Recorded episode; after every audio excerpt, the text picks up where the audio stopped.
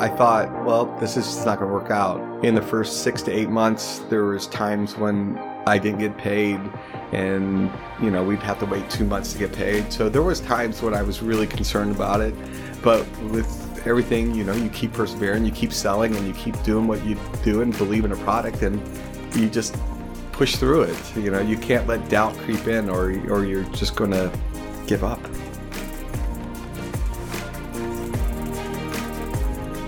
Hello, and welcome back to the Founder Shares podcast. We're so happy that you've chosen to spend some time with us. I'm your host, Trevor Schmidt, and I'm an attorney at Hutchison, a law firm in Raleigh, North Carolina. Every day we work with founders and entrepreneurs as they fight, grind, stress, and push to bring their visions to life.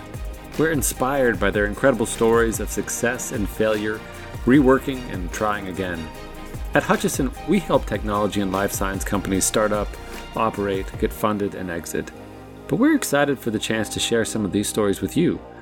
So, whether you're already an entrepreneur, have a business idea, or are just fascinated by the stories of how a venture goes from the idea to a success, or sometimes a failure, well, this podcast is for you.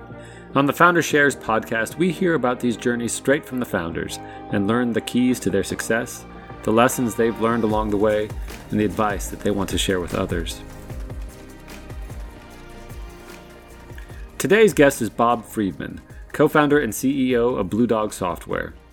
Blue Dog is the company behind the Simple Auction Site software, an auction software platform which provides all the back end functionality to allow auction houses to sell their sports and political memorabilia, fine wine, artwork, and other collectibles.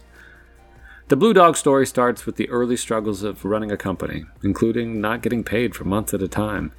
But it ends where so many founders listening to this are hoping to end one day with a successful exit. For Bob, being in the auction industry didn't happen by accident.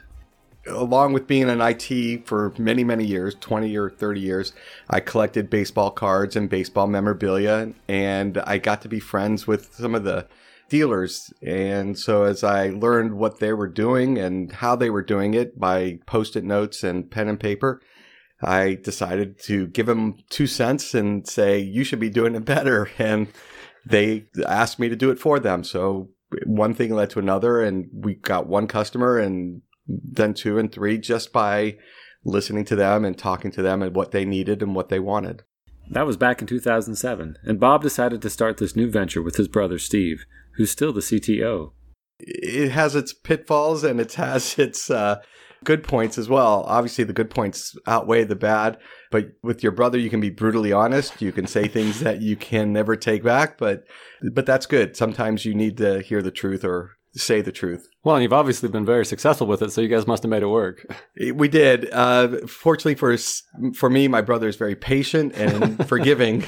Otherwise, any other person may have just told me that he quits. I, with any company, there's a lot of friction and learning how to grow but uh, we worked through it obviously and we're the better for it i think no that's fantastic now you mentioned that when you first started the company you were working somewhere else at the time right so you're doing this on the side uh, we did it for about three years uh, where we basically worked two jobs mm-hmm. our day jobs and then this and what was the tipping point that made you decide no this is really this is what I'm going to do, and I'm going to jump off. Well, it was a it was a couple of things. Uh, one, it was really beginning to interfere with my day job, and I couldn't really do my day job without this spilling in.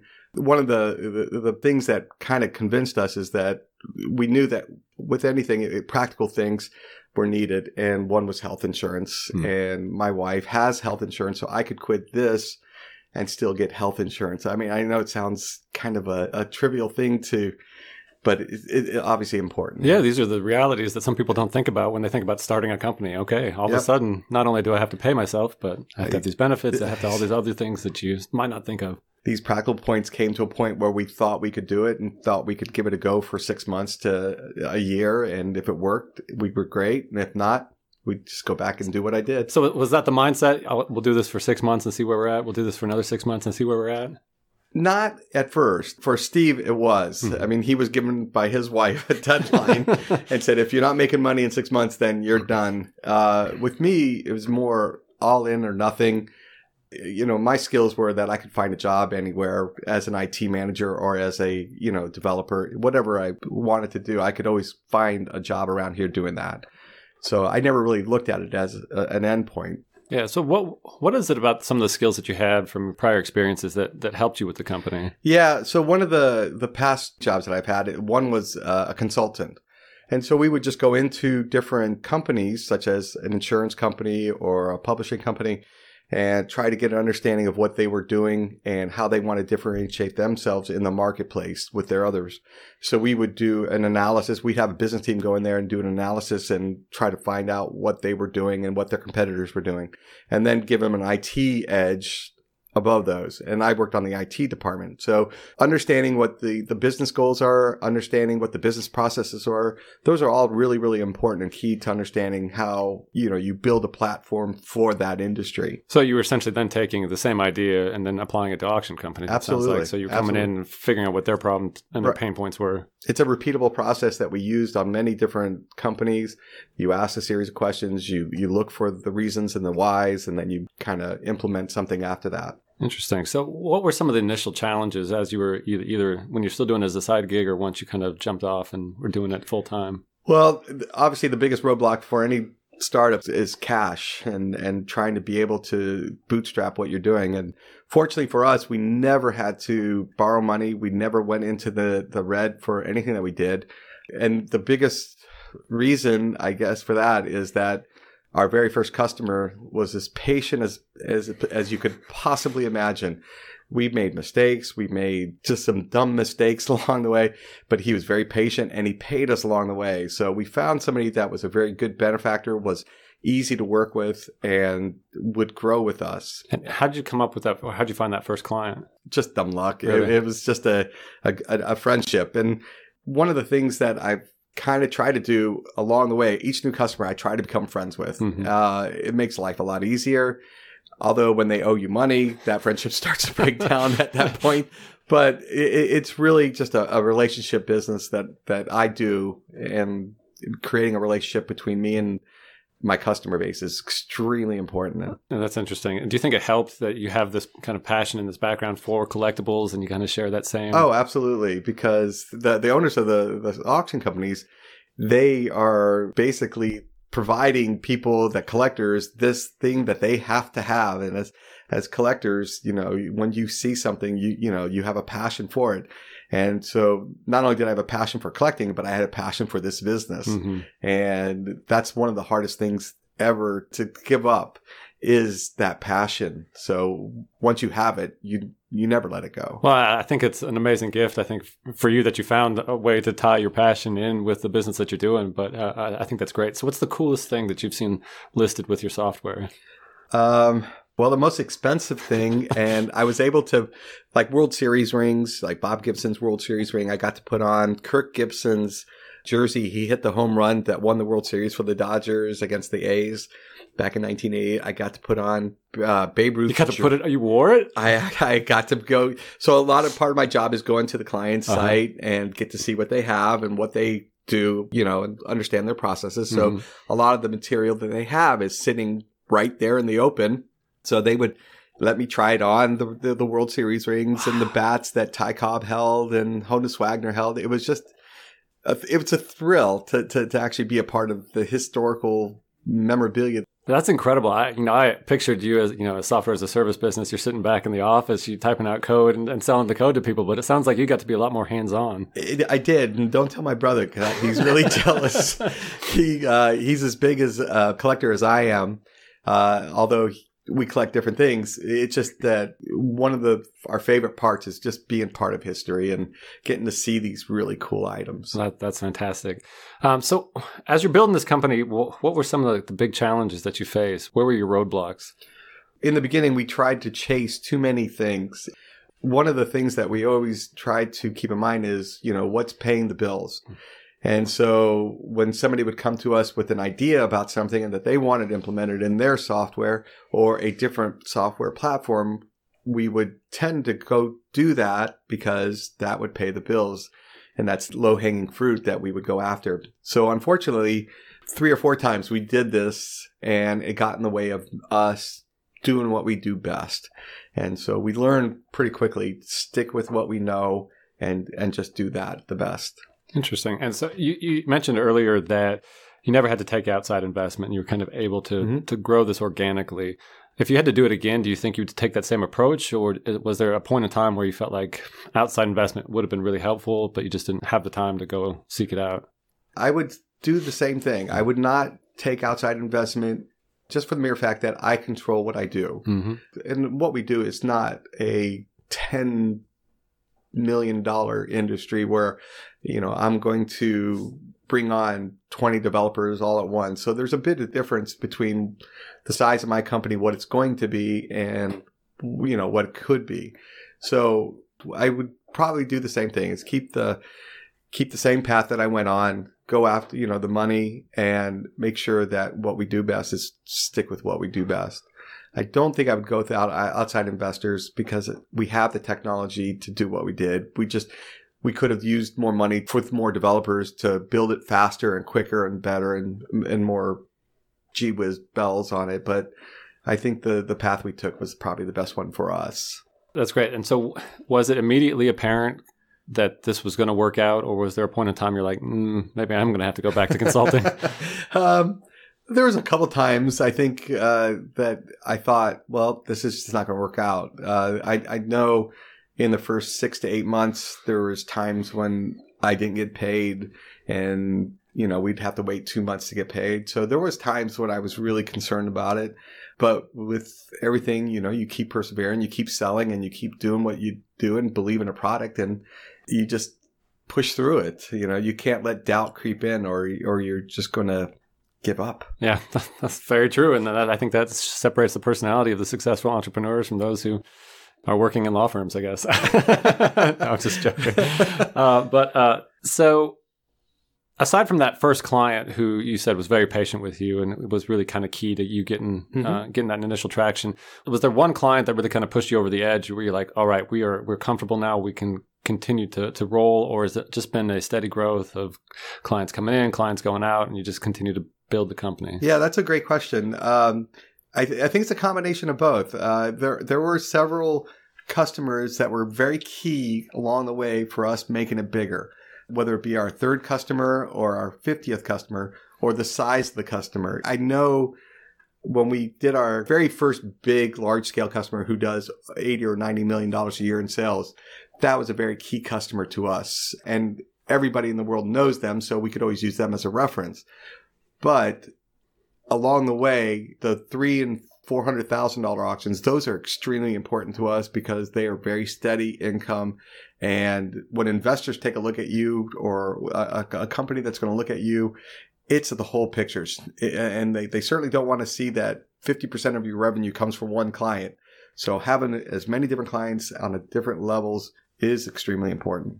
And has it been a lot of word of mouth as far as how you kind of gain those additional clients, or are you just out there hitting conferences and kind of drumming up new business? It, it it's a it's about as cliche as can be. Is that uh, your your references are your lifeline? Mm-hmm. I mean, without being able to use them as references or without them talking about you and recommending you, we're nothing. I mean, it, it's just uh, unbelievable. We put our logo on the bottom of all of our clients and we negotiate that in front. And that's the single biggest thing that gets us heard and and, and known about. Okay, interesting. Now, this may actually be an ignorant question, but why why does like one of your customers come to you to do their own auction site rather than going through like an eBay or, or kind of an established kind of big auction company? Well, it's not an obvious answer. It, it, the, the, the collectors they need to make sure that the what they're buying that $4.4 million Babe Ruth jersey or that 100,000 Ty Cobb ad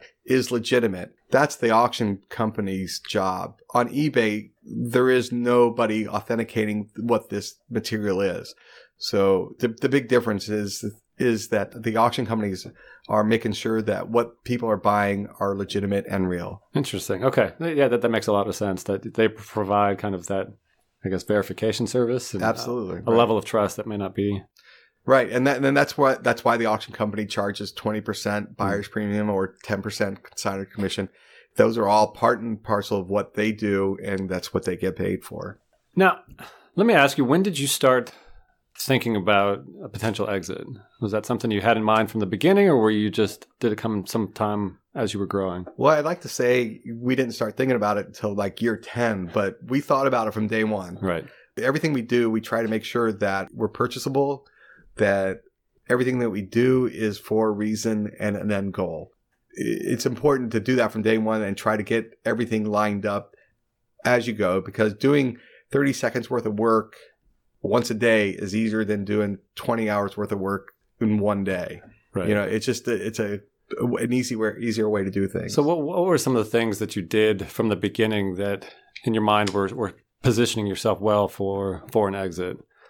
Well, um, we made sure we had a bookkeeper Mhm. in place so that our all our books were auditable, and anything that we did, anything money that we spent, it was completely uh, transparent.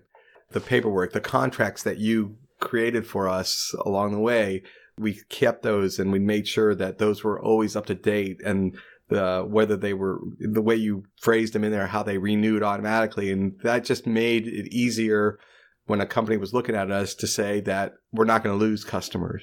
So there's a lot of little things along the way that you gave me great advice along the way, as well as just looking ahead to the future. I really appreciate that. And what is something that caught you by surprise, I guess, as, as being a CEO of a company that was a challenge that you didn't necessarily anticipate when you got started? Yeah.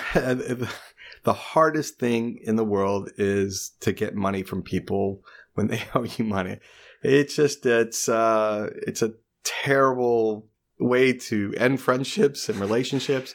But if they're not paying me, then they're stealing from me almost, you know? Right. So really, it's caught me by guard how many people think that they didn't have to pay us up, you know, in the beginning and how many people thought they could just pay a little bit now. And it, it really, I just didn't think we'd have this much trouble.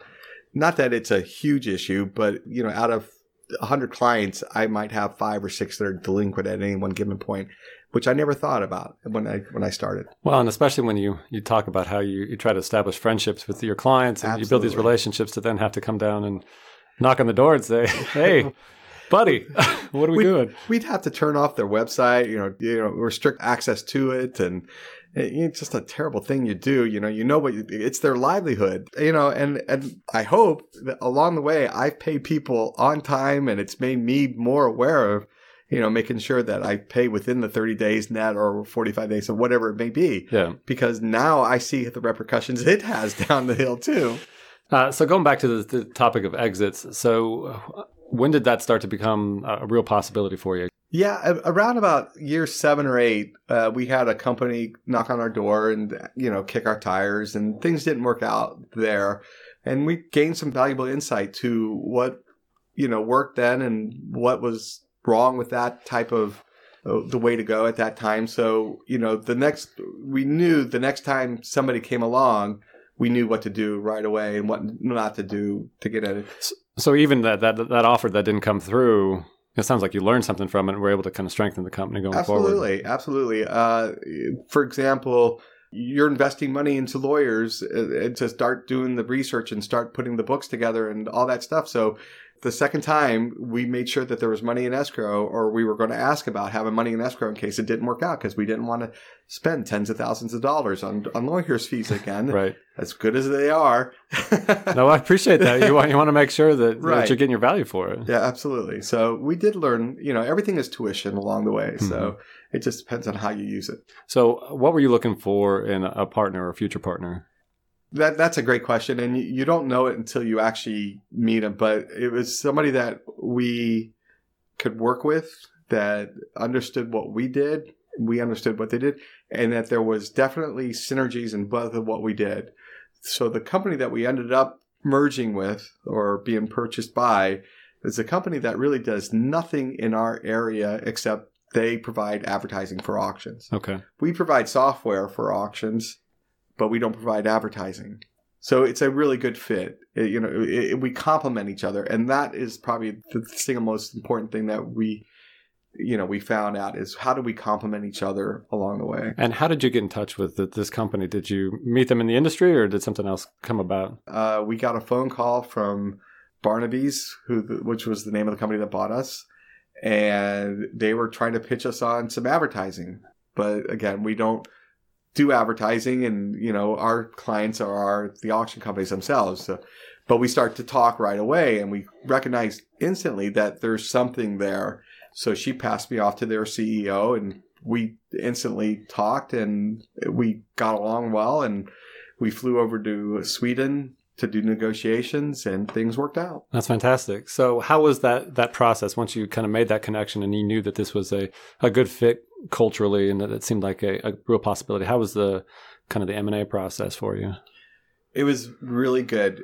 It's an emotional time because again, the passion that you have. So you know, obviously you guys represented us and the lawyers that represented us were very articulate, they were reasonable they understood what we were doing and they understood our passion for it. So a lot of the times, if you negotiate directly with the company, emotions get in the way and then heads start knocking. So fortunately for us, we had some really good lawyers on both ends that were able to negotiate the way through the all the pitfalls. Yeah, I think that's a key that a lot of people may not realize sitting on the sidelines is is how how emotional it can be, how stressful Absolutely. it can be because you know, at that point in time, how, how many years had you been working on it? 10, 12? 12. 12 years. Yes. Of, you know, this is your baby and you've been working on it. And Absolutely. And not only that, but, you know, I'm running things every day. It's my money. You know, every dollar I spend is dollar out of my pocket. So it's, it's hard to give that up, you know, and you have to be prepared to make sacrifices along the way. Yeah. And I think you raise a good point though. It's, it's good to have counsel or, or somebody who's representing Absolutely. you who understands your business, understands your passion, but in the same time can represent you in such a way that takes some of that emotion out of it so that they can advocate for you. Along the way, you and I, we've worked together on different problem customers and where I'm furious at them and everything, but you're, you know, you have a very calming sense about when you in an email it comes across very professional. Where if i wrote that same email i, I you know there you know we would argue even further. So well, I, I think it's that's good to have that calming influence next to you and telling you what's right and what's wrong and what's good and what's bad for you. Yeah, I, I, think that's important to be able to advocate and take your emotion, take your passion, and, and convert into something that we can. Absolutely, absolutely. Now, I, I want to go back to to one thing you mentioned as well because I think sometimes it's hard to realize how much of a distraction an M&A can be because you're still operating the business. Uh, yeah, you still have a business yes. that was taking up all of your time the day before and now you're adding in 10, 20 hours a week or more trying to get this deal done. So, can you talk a little bit about that? Well, yeah, it, it, you have to keep your eye on the business. You cannot let it off because it's a probably a six to eight to ten week process.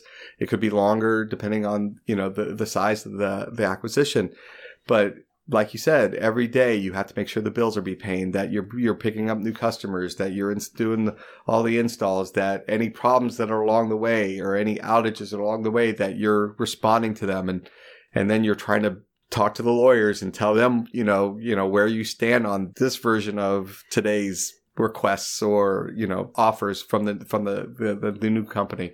And then they're obviously six hours ahead of us. So you know, early in the morning, you're waking up answering those emails, or late at night, they're up wait. So there's a lot of. That's right, because the company that was acquiring you was based out of Sweden. So that's right, right. You get to throw a time change in there as well. Right, so there's a lot of frazzled nerves, and then you're trying to talk to your customers and make sure that they don't pick up on what's going on because you don't want to lose new customers because of a merger. That's the last thing you want to do. So you don't say anything about that and try to make it as business as usual as possible. Yeah. So so how do you feel now that I guess you're what two years into the the merger. Yep, uh, two years December. Okay, uh, how's how's it been? How's kind of the, the joining of two companies gone for you?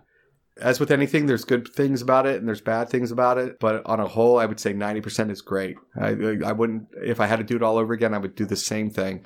The people that we work with are fantastic. They are very hands off, which makes them fantastic to me. but they are taking our software platform that we've created and making a 2.0 version of that. And so we're working with them on that. The things that we would have liked to have done in the beginning, now we're able to do and get into the new version of the software and make it more user friendly. So there's a lot of upside to this, but there's also a lot of pain along the way. So every new customer that we get now, we eventually have to move over to the new software at some point. How about do you have any kind of business leaders or other entrepreneurs that you look up to or have tried to I don't want to say model yourself after, but maybe emulate a little bit? There was a couple that have helped me along the way. One being Scott Wingo, that he talked to me a few times along the way, and then he started Spiffy as well. Mm-hmm. And so he worked with me a couple times, and I really liked his style. I liked his laid back approach to everything. And so I tried to model myself after that, although I'm not as laid back as he is, but he was one of the, the key people that helped me. That's great. So what what would you say is the best thing about owning your own business, being your own boss? Well, the best thing is is that you have nobody else to blame but yourself for the choices you make. That's the best thing. Believe it or not, because you really can't gripe to anybody about a decision somebody else made. You made it, you stick with it, mm-hmm. and if you believe in it, you see it through. I really it sounds weird, but yeah. That's interesting. So, and then what's the flip side of that? What's the, what's the worst thing about being an entrepreneur or being your own boss? I would say I, I, I don't know if there's a huge downside to it, except that you're financially you're responsible for. So the people, the employees, and they have to get paid first, and they have to get their problems solved first before they can give you what they have. So probably the, the, employees that are dependent on you it's a big responsibility yeah talk to me a little bit about that because you know when did you first take on other than your, your brother mm-hmm. when did you start first start taking on employees probably after about four or five years we just grew so fast and grew so big we had brought in a couple developers and uh, a customer service rep and we just recognized immediately that as much as I love my brother, we couldn't work together on a day to day basis and just knock heads the way we were. Mm-hmm like I said, you know, you just say things that, you know, you can't ever untake back. and so, you know, putting somebody in between us was very helpful.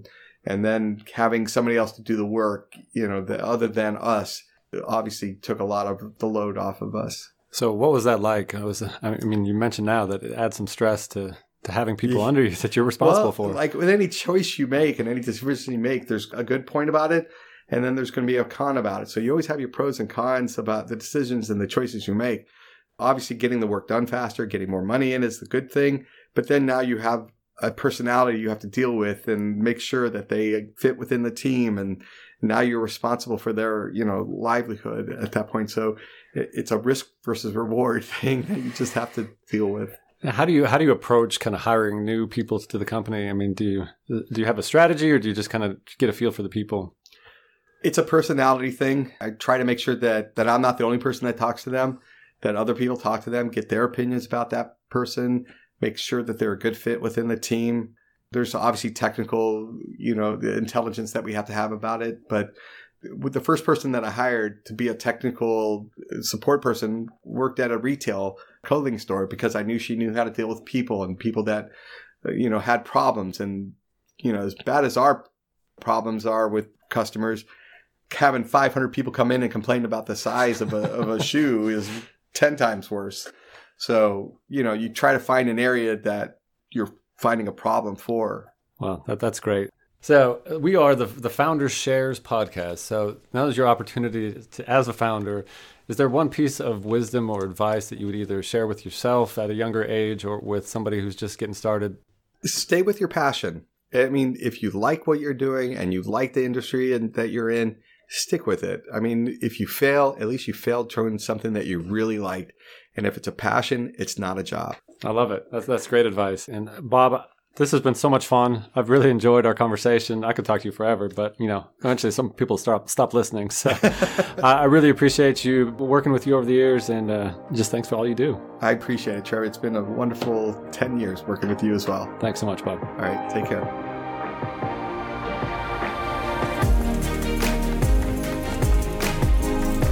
That was Bob Friedman, co founder and CEO of Blue Dog Software, which is now a part of Barnebys.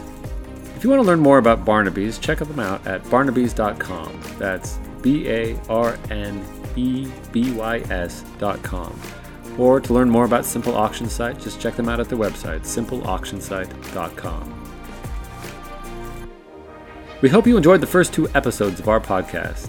If you missed out on episode 1 with Karl Rectanus from LearnPlatform, be sure to check it out. He's got a fascinating story, and I'm sure you'll enjoy it. And if you're a founder or business owner in need of legal advice, we'd love to hear from you. You can start by checking us out at hutchlaw.com. That's H U T C H L A W dot com. We have the capacity to help you out with just about any legal need your company may be facing, and we would love to hear from you. We're passionate about the innovation economy, and we're ready to support you on your entrepreneurial journey. This show was edited and produced by Earfluence. I'm Trevor Schmidt, and we'll talk to you next time on the Founder Shares Podcast.